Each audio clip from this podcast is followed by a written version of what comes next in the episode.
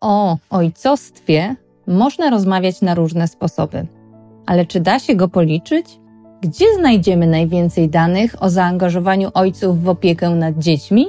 Zapraszam do wysłuchania rozmowy o tym, jak ojcowie wykorzystują różne świadczenia dla rodziców. Moim rozmówcą będzie Mariusz Jedynak, członek zarządu ZUS, czyli Zakładu Ubezpieczeń Społecznych. Ta rozmowa to początek współpracy Fundacji Share the Care z tą instytucją.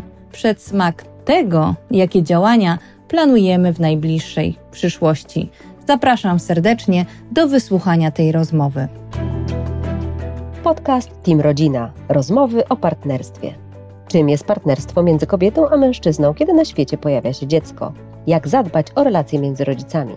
Dlaczego warto dzielić się urlopami rodzicielskimi i jak budować bezpieczną więź z dzieckiem? Jak przy tym wszystkim realizować się w innych, ważnych dla nas sferach życia? Na podcast zaprasza Fundacja Share the Care. Dzień dobry Pani Mariuszu, witamy wszystkich w podcaście Team Rodzina. Dzień dobry. Dzień dobry, witam Państwa serdecznie. Dzisiaj mamy wyjątkowe nagranie podcastu, bo jest to nagranie z panem Mariuszem Jedynakiem. Słyszeliście w zapowiedzi, kto to jest, ale może jeszcze raz po prostu pochwalę się. Jest to taki nasz moment rozpoczynania współpracy y, z ZUS-em, dlatego jak wszyscy rodzice wiemy, jakie zostajesz rodzicem, z ZUS-em wcześniej czy później na pewno będziesz miał do czynienia. I w kontekście urlopów rodzicielskich, różnych świadczeń, no ZOS tutaj odgrywa bardzo e, ważną rolę. Zacznijmy może od tego, że ponieważ ZUS odpowiada za obsługę wypłaty świadczeń między innymi z tytułu rodzicielstwa, może zacznijmy po prostu od takiego krótkiego pytania przypominającego, jakie to są świadczenia, jeśli chodzi o rodziny. Dobrze. To ja bym oczywiście nawiązał do pytania i do odpowiedzi, że mm, Zakład Ubezpieczeń Społecznych, który często jest kojarzony głównie z obsługą emerytów i rencistów, również odpowiada za ubezpieczenia związane z tak przyjemnym wydarzeniem, ważnym wydarzeniem, jak urodzenie dziecka i konsekwencją urodzenia dziecka, wypłatą różnego rodzaju świadczeń, które są właśnie obsługiwane przez Zakład Ubezpieczeń Społecznych. Są to świadczenia, które są wypłacane mm, właśnie z tytułu ubezpieczenia, mhm. takie typowo ubezpieczeniowe, to się nazywa ryzyko, chociaż to akurat w przypadku urodzenia dziecka ciężko to myśli o ryzyko, tak? No ale tak powiedzmy, rozmawiamy sobie mm, luźno. Natomiast oczywiście to jest zabezpieczenie e, rodziców i wypłata świadczeń jako ekwiwalent niewykonywania pracy w okresie opieki, sprawowania opieki nad dzieckiem. No i tutaj myślę, że jakby mm, kierunek, który już od wielu lat obserwujemy, Przede wszystkim służy temu, żeby po pierwsze ten okres sprawowania opieki nad e, noworodzonym dzieckiem był jak najdłuższy. Mhm. No i po drugie te zmiany, które też wchodzą w przepisach pokazują, że coraz bardziej dostrzegamy równą rolę e, matek i ojców. Mhm. Z czym myślę, że jak będziemy dalej rozmawiać, e, pokażemy, że te oczekiwania mogą być zdecydowanie jeszcze większe, szczególnie jeżeli chodzi o rolę w wychowaniu, rolę ojców w wychowaniu dzieci. Natomiast y, chciałem też dodać, że mm, y, Zakład Ubezpieczeń Społecznych też od niedawna, czyli od 2022 roku, y, pełni jeszcze jedną rolę, przejął wypłatę świadczeń na rzecz rodziny, czyli świadczenia 500 plus, a w tej chwili już 800 plus. Dobry start, RKOID w samym żłobku, w związku z tym myślę, że możemy tutaj mówić o takim pełnym pakiecie obsługi wszystkich rodzajów świadczeń, które są pochodną urodzenia dziecka. Mhm. Jeżeli chodzi o te podstawowe świadczenia, które zakład wypłaca rodzicom, matkom, ale rodzicom przede wszystkim. Tutaj mhm. traktujemy zarówno matki, jak i ojców jako równouprawnionych. Mhm. Jeżeli chodzi o świadczenia, to są e, zasiłki związane z rodzeniem dziecka, czy zasiłki macierzyńskie, czy ten podstawowy urlop macierzyński, który jest już w zasadzie od 2009 roku mhm. w sposób stały wypłacany i on jest uzależniony od liczby urodzonych e, dzieci. Mhm. Ten podstawowy to jest 20 tygodni. Później mamy e, urlop tacierzyński. To jest tacierzyński, który jest przynależny wyłącznie ojcom i tutaj mówimy o, pierwotnie mówiliśmy o tygodniu, w tej chwili to jest urlop e, dwutygodniowy należny dla rodziców w ciągu 12 miesięcy od urodzenia dziecka. No i myślę, że ten taki trzeci element w sumie najistotniejszy najważniejszy, jeżeli chodzi o zasiłek macierzyński, to jest urlop rodzicielski, który w ubiegłym roku się zmienił w związku z e, wdrożeniem przepisów dyrektywy Work-Life Balance. On został w tej chwili wydłużony do 41 tygodni w przypadku rodzenia jednego dziecka i 43 tygodnie to są dla dwójki i więcej urodzeń.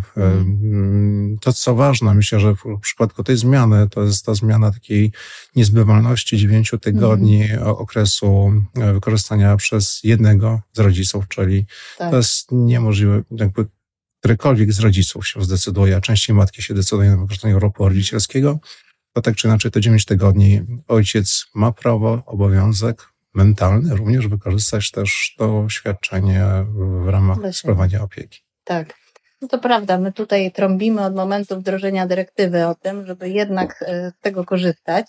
No więc, e, tak jak już tutaj Pan wspomniał, my się spotykamy, żeby, jak myślimy o ZUS-ie, jak mówimy, myślimy e, o urlopach dla rodziców, to nagle jednak staje przed nami przed oczami kobieta, tak? Urlop macierzyński, kobieta, ale my tutaj się e, spotykamy po to, żeby trochę popatrzeć na dane, dlatego będziecie słyszeli trochę tutaj kartek przekładających się, bo ja niestety nie mamy wizji, ale ja tu widzę sporo wykresów i, i tabel e, dotyczących tego, jak to wykorzystanie tego świadczenia, korzystanie z tego świadczenia i wygląda w podziale na kobiety i mężczyzn. No i teraz chcielibyśmy zacząć od tego zasiłku macierzyńskiego kontekście urlopu przede wszystkim macierzyńskiego, czyli jak tutaj Pan wspomniał, podstawowy urlop macierzyński, czy to nasze 20 tygodni w przypadku urodzenia mm, jednego dziecka, płatne 100% podstawy lub 81,5 w tak zależności mhm. jak to sobie wybierze rodzaj wypłaty. No i urlop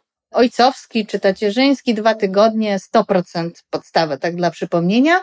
Urlop rodzicielski ten zajmiemy się w kolejnym pytaniu, ale w tym pytaniu popatrzmy sobie, jak wygląda macierzyński, wykorzystanie macierzyńskiego i ojcowskiego przez e, naszych ojców i matki i jak wyglądają wypłaty, bo my tutaj trochę nie będziemy tylko rozmawiać o tym, kto bierze i jak często bierze, ale też e, jak wygląda, będziemy trochę rozmawiać o pieniądzach, tak? Bo jak mówimy Zdecydowanie, tak. No musimy rozmawiać też o pieniądzach, to każdy mówi o finanse, rodziny to najważniejsze, więc my też tutaj będziemy o tym rozmawiać. Więc zacznijmy od tego macierzyńskiego i ojcowskiego. To teraz wejdziemy w magię wielkich liczb, bo te no liczby i informacje, które będziemy przekazywać, one są informacjami, które dotyczą całej naszej populacji.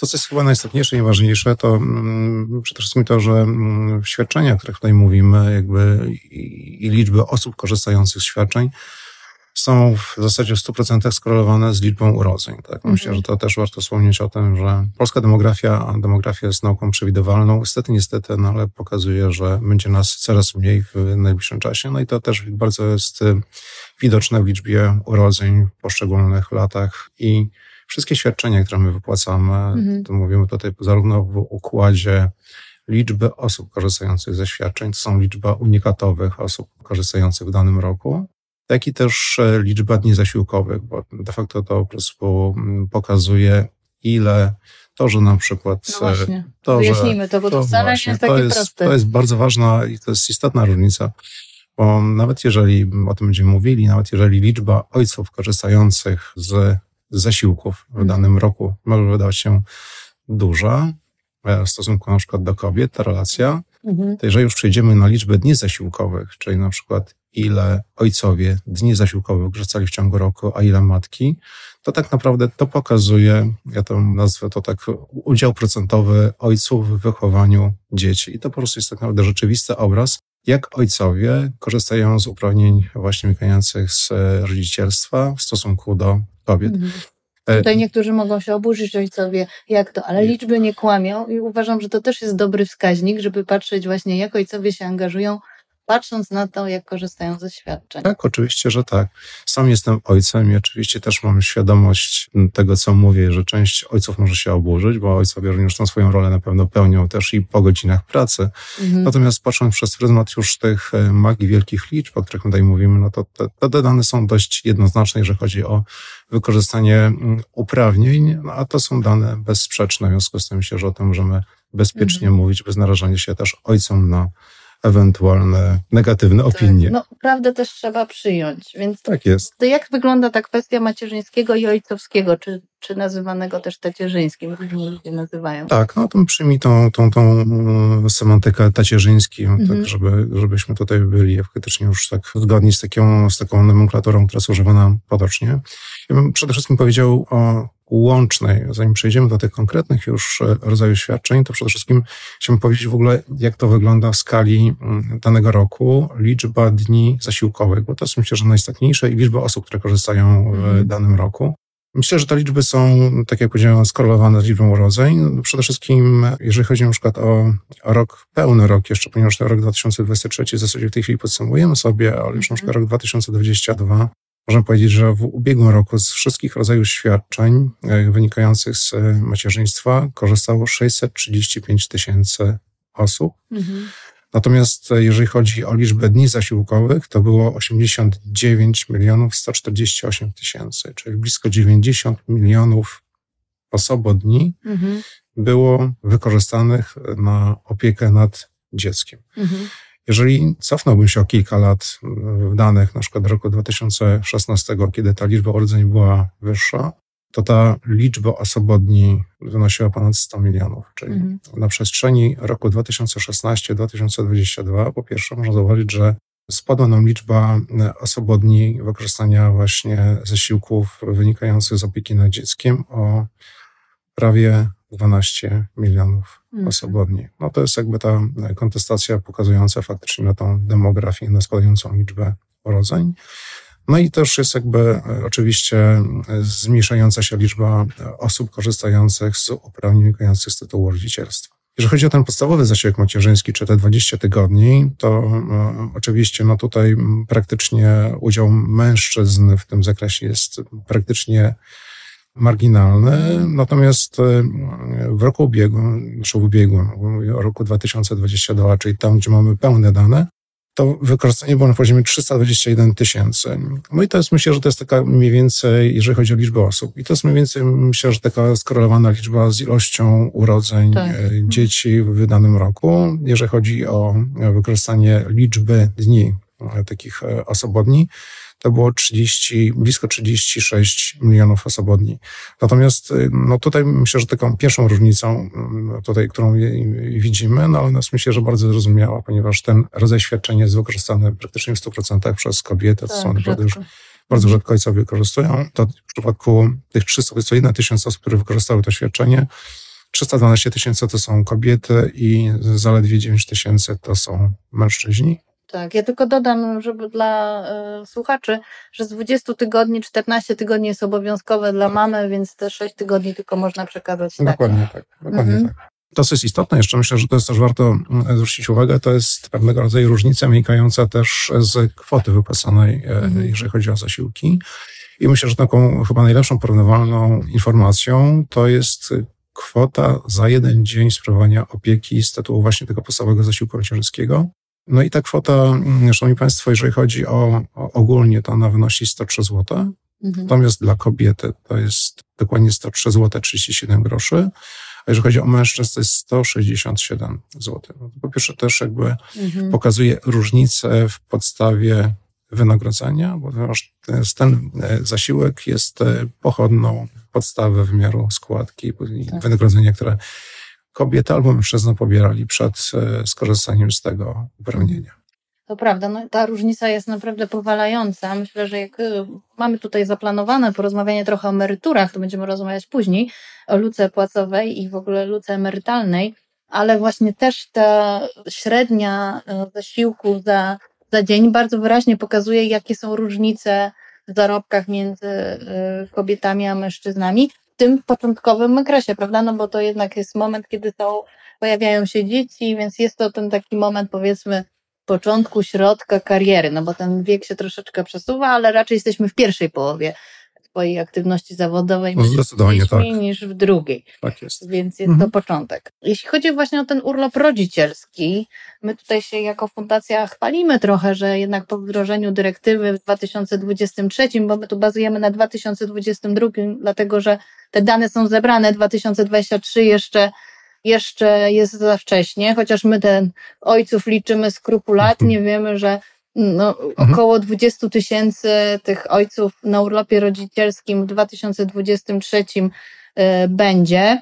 Mm, liczba urodzeń została już podana przez GUS 270. Nie jest to wielka liczba, ale myślę, że też chyba nikogo tak bardzo nie zaskoczyła, bo. To jest pierwszy chyba rok, w którym, tak jak patrzę na dane, w którym liczba urodzeń spadła poniżej 300 tysięcy na tak. przestrzeni ostatniej ponad dekady. Tak, bo w zeszłym roku chyba 305. 305, tak. tak maksymalna wartość 402 tysiące w 2017 roku. No to, tak. to już jest to jest duży, duży, duży spadek. No i teraz jeszcze przejdźmy do tego rodzicielskiego, prawda? No jest, jest po tej dyrektywie, po tym wprowadzeniu tej nietransferowalności, nieprzenaszalności jest wzrost, no ale nie oszukujmy się, chyba chcielibyśmy więcej, żeby... Zdecydowanie tak. Ale może jeszcze na nim przejdziemy, bo mhm. myślę, że jeszcze bardzo też jakby ciekawe informacje są związane właśnie też z urlopem e, tacierzyńskim, o którym też jeszcze wspominaliśmy jeszcze tutaj mhm. wcześniej ponieważ na pewno ten rodzaj e, świadczenia urlopu no, faktycznie jest przez ojców wykorzystywany. Jakby ta tendencja na przestrzeni lat jest taka dość pozytywna. Tak, tam jest chyba około 50-60. Warto, warto zauważyć, że tak, faktycznie, jeżeli tam analizowaliśmy sobie te dane też na przestrzeni tej powiedzmy około dekady, no to tam w roku 2016 jeszcze to ten udział na przykład e, w stosunku do liczby urodzeń, mhm. no wynosi niecałe 40%. Mhm. W roku 2022 e, ten, ten udział był już około 60%. Na przykład, tak. jeżeli odnosimy liczbę ojców, którzy korzystali z tego właśnie mhm. urlopu tacierzyńskiego w stosunku do liczby urodzeń. Wiadomo, że to może być przesunięte około 12 miesięcy. Z tak. rozmów wynika, że w zasadzie chyba ojcowie w większości czekają do ostatniego momentu, mhm. żeby móc ten tak. urlop wykorzystać. Ale w roku 2022, jeżeli chodzi o, e, o liczbę ojców, to było 182 tysiące mm, ojców wykorzystało urlop tacierzyński. No więc to, tak jak mówiłem, to jest mniej więcej około 60% urodzeń, które były w tym roku, więc mhm. tendencja na pewno jest pozytywna, jeżeli mhm. chodzi przynajmniej o ten rodzaj świadczenia, jakkolwiek mimo wszystko można powiedzieć, że 40% ojców nie korzysta. nie korzysta w ogóle. Niektórzy nie mają, mogą, mogą nie mieć prawa, tak? Bo to trzeba być zatrudnionym, no ale też tak. wskaźnik aktywności mężczyzn jest też dość, znaczy no wysoki, 80 parę procent Dokładnie, z tego, co tak. pamiętam. Dokładnie Więc tak. powiedzmy nie wszyscy. No też no, nie oszukujmy się, wiadomo, że mężczyźni, jeśli chodzi o formę za, zatrudnienia, kobiety wy, wy, wybierają te bardziej stabilne i dbają o to, żeby umowa o pracę. U mężczyzn, my tak jak się spotykamy, robimy badania, często jest tak, że mężczyźni ten sposób zatrudnienia mają różny. Dość powszechnie zatrudniani są na B2B, szczególnie też tak. młodzi, prawda? I no tam y, można korzystać z tego urlopu, ale one tylko cię zwalnia chyba z opłat. Y, tak, no niestety faktycznie tak. to są bardziej kosztowne, a patrząc przez pryzmat choćby i takiego zabezpieczenia ekonomicznego rodziny, przez te choćby różnice w podstawie mm. wynagrodzenia, no ewidentnie że mężczyźni tak. tutaj ten koszt ewentualnego na przykład urlopu mhm. takiego tacierzyńskiego w przypadku braku uzyskania wynagrodzenia, no będą zdecydowanie wyższe po stronie tak. mężczyzn niż kobiet. Tak. A czy mamy dane właśnie ile średnio ten dzień zasiłkowy za ojcowski? Tak, czy to tak. był ten macierzyński, czy to był ten tacierzyński? Tacierzyński. Jeżeli, mhm. jeżeli wcześniej, to mówiliśmy mhm. o, o, tym podstawowym macierzyńskim mhm. i w przypadku tacierzyńskiego to jest dzień e, takiego urlopu, to kosztuje około 182 zł. To jest mniej mhm. więcej taki mhm. ekwiwalent za tak. każdy dzień urlopu tacierzyńskiego i to był rok 2022. Mhm. Z, z, takich niepełnych danych jeszcze rok 2023, no to to było już 200 zł. No, ci panowie zarabiają. Tak, tak to należy Jest coś w tym. podsumować. Mówimy tutaj macierzyński, macierzyński zasiłek. Może taki pierwszy nasz postulat Fundacji Sherdecker. No nie, nie zawsze, nie codziennie mam okazję rozmawiać z członkiem zarządu, więc nie zaszkodzi powiedzieć o naszych postulatach. Nazewnictwo. No, mężczyzna będący na urlopie ojcowskim, y, tacierzyńskim, rodzicielskim, macierzyńskim otrzymuje zasiłek macierzyński. Jest to taka historyczna zapewne nasza y, dziedzictwo, bo to tylko kobiety kiedyś y, miały prawa do urlopów, no ale naszym postulatem jest to, żeby może jednak zmienić nazwę macierzyńskiego na trochę bardziej na przykład rodzicielski, no bo jest to takie mało męskie, być na urlopie i otrzymywać macierzyński. Tak więc e, ja od razu tutaj e, ten postulat e, wrzucam. Możemy zrobić konkurs dla naszych słuchaczy. A to może to ciekawy pomysł. Jak mógłby się nazwać, nazywać zasiłek, żeby jednak trochę bardziej włączać mężczyzn i dawać im takie poczucie no nie wiem, żeby jednak, myślę, że te, tak jak mówimy o, o końcówkach damskich, to ma znaczenie, tak myślę, że w kontekście zasiłku macierzyńskiego też by było fajnie, żeby to się nazywało bardziej równościowo. Czyli możemy jakiś konkurs organizować. Myślę, to byłbym bardzo ciekaw faktycznie wyników takiego konkursu. To, to o czym pani powiedziała, absolutnie, jeżeli chodzi o e, semantykę i, no i nazewnictwo, to ono wywodzi się już od takiego tradycyjnego modelu udziału kobiet w wychowaniu dzieci w zasadzie stuprocentowej. W związku z tym ten, ta, ta terminologia jest utrzymywana już od wielu, wielu lat. E, to myślę, że taki konkurs mógłby być przyczynkiem ewentualnie do, do myślenia o rozmowy. Bo nie ukrywajmy, że przecież e, tego typu nazewnictwo jest też zamieszczone przecież w ustawach, więc w związku z tym tak, tak naprawdę to konsekwencją czegoś takiego musiały być też zmiany ustawowe tak. również. To da się zrobić, tak? Nie jedną ustawę tak. zmienialiśmy, tak. teraz cały czas y, coś się dzieje, ale rzeczywiście to Szczególnie Konkurs to, załatwimy. Szczególnie to muszę powiedzieć, że ta konkluzja, ten pomysł o myśleniu o, o, o zmianach w nazwisku jest o tyle ciekawy, że mm, sobie też jakby zrobiliśmy tam na potrzeby naszej rozmowy taką krótką przegląd zawodów, które korzystają, jeżeli chodzi o mężczyzn i mhm. kobiety. O, e, według kodów. E, te kody oczywiście, one są w tej chwili jeszcze, bo one zostały w pewnym momencie wycofane, nie mieliśmy ich, natomiast od pewnego momentu one są obowiązkowe, w związku z tym nie mamy takiej pełnej informacji, ale tylko za jeden miesiąc, jak sobie tam przejrzeliśmy te kody, mhm. to e, słowo zasiłek e, macierzyński odniósł bym na przykład do najczęściej występującego zawodów według kodów, jak magazynier, albo kierowca samochodu ciężarowego, albo programista. Więc myślę, że tak e, zostawiając te dwa słowa, no to trochę mamy pewnego rodzaju tak. zgrzyt tak, tak, tak. No więc to już jest początek zapowiedzi, będzie konkurs, szykujcie się, uruchamiajcie swoją kreatywną stronę, bo będziemy na pewno e, szukać dobrych nazw e, i będziemy tutaj do, do instytucji e, podrzucać. Przeszliśmy przez urlop rodzicielski, no i zaczęliśmy rozmawiać trochę o tych pieniądzach i chcielibyśmy, ja chciałabym tutaj rozwinąć ten temat, no bo Urlopy jednak powiązane są z luką płacową, a szczególnie już z luką emerytalną i z wysokością e, emerytur kobiet. My staramy się o tym rozmawiać e, z młodymi parami, aczkolwiek trudno rozmawia się z kimś, komu pojawia się dziecko i podejmuje decyzje odnośnie urlopu rodzicielskiego, aktywności zawodowej, opowiadać mu tutaj o wysokości emerytury, bo dla młodych ludzi jest to chyba totalny kosmos e, i abstrakcja. Aczkolwiek myślę, że Przytoczmy trochę dane, jak wyglądają różnice w emeryturach kobiet i mężczyzn, które są pochodną jednak decyzji, które podejmujemy przez całe życie, czyli kwestii, mhm. ile czasu pracujemy, jakie mamy przerwy w, w tym okresie składkowym, ile zarabiamy. Ja akurat byłam na wykładzie profesor e, e, Gertrudy Uścińskiej, która pokazywała te dane i to nie był e, przyjemny wykład, bo te różnice są naprawdę ogromne. Zresztą jest takie powiedzenie, y, starość kobiet jest po prostu, jakby to powiedzieć, że nie starość, ale może ten wspaniały wiek y, seniorski, senioralny, senioralny jest po prostu biedny i y, z tego korzystania, z tego okresu, kiedy moglibyśmy trochę więcej z życia korzystać, no chyba nie jest tak łatwo, jeśli ma się odłożone tyle emerytury, zbyt mało, żeby móc z tego skorzystać. Więc my mamy tutaj wykresy, sporo, proszę, więc ja poruszyła poprosimy. Pani, poruszyła Pani wiele bardzo istotnych i bardzo ważnych kwestii. Myślę, że tą chyba najistotniejszą to jest edukacja.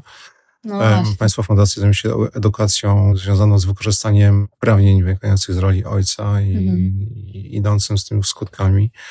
My zajmujemy się edukacją i to absolutnie jest bardzo poważnie, związaną z edukowaniem, jeżeli chodzi o zabezpieczenie społeczne mhm. i o konsekwencjach zachowania na rynku pracy, które za 30-40 lat e, osoba młoda spotka, gdy będzie przychodziła mhm. na emeryturę. Mhm. Bo mm, edukowanie osób, które są w wieku 50, 60 lat, to już jest zdecydowanie za późno. Ta mhm. edukacja musi następować w momencie, kiedy osoba będzie podejmowała tak naprawdę aktywność zawodową, bo to jest odpowiedni moment, żeby mhm. wiedzieć, jakie są konsekwencje właśnie pracy na czarno albo pracy legalnej. I to się tak naprawdę później przykłada na tą wysokość tego świadczenia, o której też Pani mówi. To jest oczywiście jeden z czynników świadomość, a tych czynników jest zdecydowanie więcej, jeżeli chodzi o te dysproporcje, jeżeli chodzi o świadczenie emerytalne kobiet i, i mężczyzn. Zakład wypłaca świadczenia emerytalne dla 6,8 miliona emerytów i, mhm. i rencistów co miesiąc. Ostatnia waloryzacja, która była przeprowadzona w marcu 2022 roku, no, poniosła świadczenie minimalne emerytalne do kwoty 1588 zł. Natomiast jakby patrząc tak e, holistycznie na cały ten portfel naszych emerytów i rencistów, można byłoby powiedzieć, że generalnie może nie jest wcale tak źle, bo średnia emerytura w, w roku ubiegłym wyniosła 3311 zł. Mhm. Więc praktycznie mamy dwukrotność emerytury minimalnej. No tyle tylko, że my mówimy o średniej. Wiadomo, że średnia to jest e, fajna informacja, ale dużo zakłamuje niestety. Mhm. Jeżeli tą średnią już przeniesiemy na mm, średnią wartość emerytury mężczyzny i kobiety, to mężczyzna średnio emerytura mm, to jest 4103 zł, emerytura średnia kobiety to jest 2792 zł. Czyli mamy pierwszy wniosek, że blisko 1400 zł to jest, ten to jest ta różnica wynikająca właśnie z różnych konsekwencji aktywności zawodowej. Mhm. I to jest jedna smutna konstatacja. Druga, chyba jeszcze taka smutniejsza, to jest kwestia już takiej e, liczby osób, to się nazywa taka dominanta, czyli mhm. jaka jest największa liczba osób pobierających świadczenie w określonym przedziale. Taka, ta, dla takiego ogółu ta dominanta, jeżeli chodzi o taką największą liczbę osób, które pobierają ponad 200 tysięcy 211 tysięcy osób pobiera świadczenie w wysokości 2378 zł. To, to jest mniej więcej taka największa grupa emeryci, emerytów, która ma tego typu mhm. wartość tego świadczenia. To w przypadku mężczyzn ta, ta dominanta to jest ponad 3200 zł, ale w przypadku kobiet to jest już tylko 2240 6 zł i to jest blisko 170 tysięcy kobiet. Natomiast jak się patrzy na wykresy, myślę, mhm. że to mhm. jest chyba klucz sprawy, to przede wszystkim liczba kobiet, które mają emeryturę minimalną, a to jest też liczba blisko 180 tysięcy, w stosunku do liczby mężczyzn, których w przypadku liczba emerytur minimalnych oscyluje w granicach około 35 tysięcy, to naprawdę pokazuje tą przepaść. Znaczy, tak. Pokazuje po prostu, że kapitał zebrany w ciągu aktywności zawodowej mężczyzn pozwala przez okres aktywności zawodowej, no i też wiek osiągnięty, czyli 65 lat, pozwala w zdecydowanej większości osiągnąć taki kapitał, który powoduje, że ta emerytura jest wyższa od minimalnej. Na mhm. przykład dla, e, dla mężczyzn blisko 26 czy 27% mężczyzn otrzymuje emeryturę powyżej 5 tysięcy. W przypadku mhm. kobiet emerytur powyżej 5 tysięcy jest tylko 7%. No i to Muszę jest. Że są to bardzo trudne e, tak. informacje i myślę, że tutaj dzielimy się takim doświadczeniem, znaczy mamy wspólne doświadczenie trudności zainteresowania młodych osób, my akurat rozmawiamy głównie z kobietami na ten temat, jak właśnie pokazywać te konsekwencje, które dotkną ciebie, jak będziesz miał 60 lat, w wieku, kiedy my mamy 25-30, tak. kiedy, y, czy nawet już wcześniej tą edukację mhm. finansową, prawda, trzeba prowadzić. My akurat stykamy się z młodymi rodzicami, y, kiedy myślą o tych podziale urlopu, tak? Kiedy kobieta zastanawia się, czy wrócić do pracy, czy nie bo to jest też taki ważny moment, bo w przypadku tych niskich emerytur no, kobiet, no, to jednak ten okres no, pracy tak. jest ogromny. No to oczywiście tutaj wśród, no, znaczy w przypadku kobiet to są właśnie te wybory pomiędzy sprawowaniem opieki i w tym momencie brakiem budowania kapitału. Tak? No, mhm. Wtedy nie, nie zbieramy, nie, nie odprowadzamy składek na nie, świadczenie emerytalne przyszłe, mhm. albo wychowaniem dziecka i sprawowaniem właśnie opieki. No, to, to, są faktycznie te wybory, których konsekwencją jest między innymi właśnie później, tak jak widzimy, przede wszystkim kobiety, zdecydowanej większości mhm. biorą na siebie ciężar wychowania dzieci. Mhm. Mówimy też o tym urlopie przecież i, i wychowawczym. No to konsekwencją tego jest właśnie ta niska emerytura, która dodatkowo jeszcze jest oczywiście też związana z, też z krótszym okresem, czyli z możliwością przejścia na emeryturę już w wieku 60 lat. W związku tak. z tym no, odpadam no to już pewnie jakiś tam okres czasu, którym też można odpłacić ten kapitał. Więc y, niestety, niestety, ale te emerytury faktycznie i te dysproporcje utrzymują się i z naszych analiz wynika, że te dysproporcje myślę, że będą być może jeszcze trochę większe. Mhm. No to na koniec y, mało, mało, mało ciekawie, ale jeszcze te groszowe emerytury, na, na, na, bo jeszcze tak, żeby mamy te minimalne, groszowe, jakbyśmy też wyjaśnili, co to są te groszowe emerytury, bo ja też pytałam o to przed podcastem, więc y, tak. myślę, że też reprezentuje może część osób, która nie, nie wie, więc poprosiłabym o wyjaśnienie i czy, jak tutaj to wygląda też. Emerytury groszowe to jest oczywiście takie slangowe oznaczenie mhm. emerytur, które są niższe od emerytury minimalnej, a to dotyczy osób, które przez cały okres swojej aktywności zawodowej nie wypracowały kapitału, który by pozwolił właśnie wypłacić świadczenie w wysokości tej minimalnej.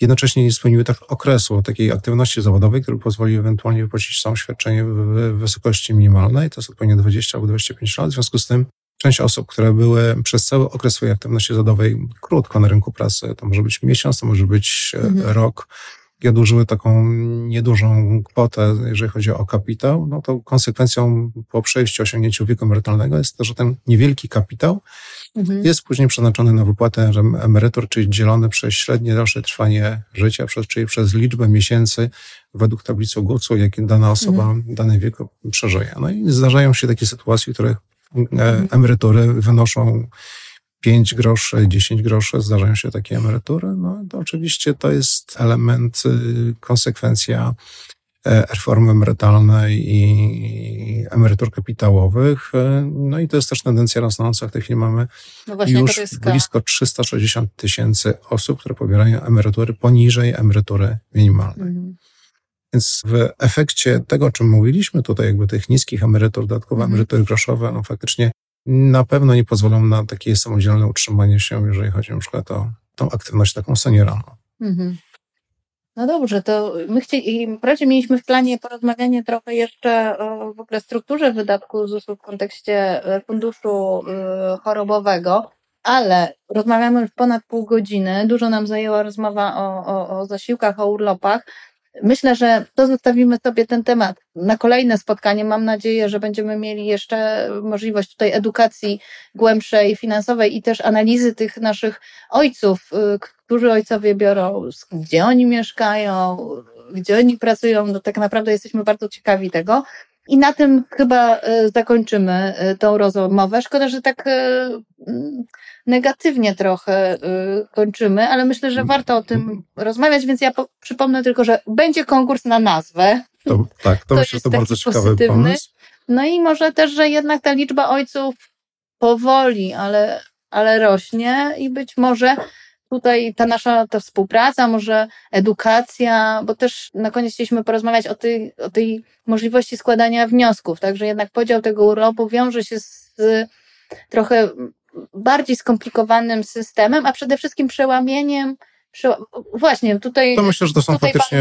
Kiwa głową, że niekoniecznie. Ja też się zgadzam, że mhm. niekoniecznie. To bardziej jest kwestia tego w głowie. Absolutnie tak. Tego podzielenia się tym urlopem i dopuszczenia tej myśli, że mhm. E, że mogę wziąć ten e, urlop, tak? No bo przecież te informacje są. Tak, tak. No jeżeli chodzi o kwestie, wszelkie informacje oczywiście absolutnie są dostępne też na naszych stronach internetowych. Myślę, że pisane też prostym językiem. Natomiast w tej chwili ilość kanałów dostępu i możliwość rozmowy z konsultantem jest na tyle duża, ale też i choćby i e-wizyty, i call center nasze, ale też i ostatnia liczba usług elektronicznych. Większość tego typu właśnie wniosków o świadczenia, czy choćby oświadczenia rodzinne, one są w tej chwili dostępne już w formule online przez platformy usług elektronicznych, czy też no, choćby przez aplikację mobilną. I często używanie takiego wniosku zajmuje naprawdę kilka minut, to jest mm. proste, natomiast jeżeli ewentualnie istnieją problemy, to można się skonsultować z naszymi kanałami, mhm. też choćby nawet na, na czacie tak naprawdę i uzyskać, myślę, że satysfakcjonujące informacje.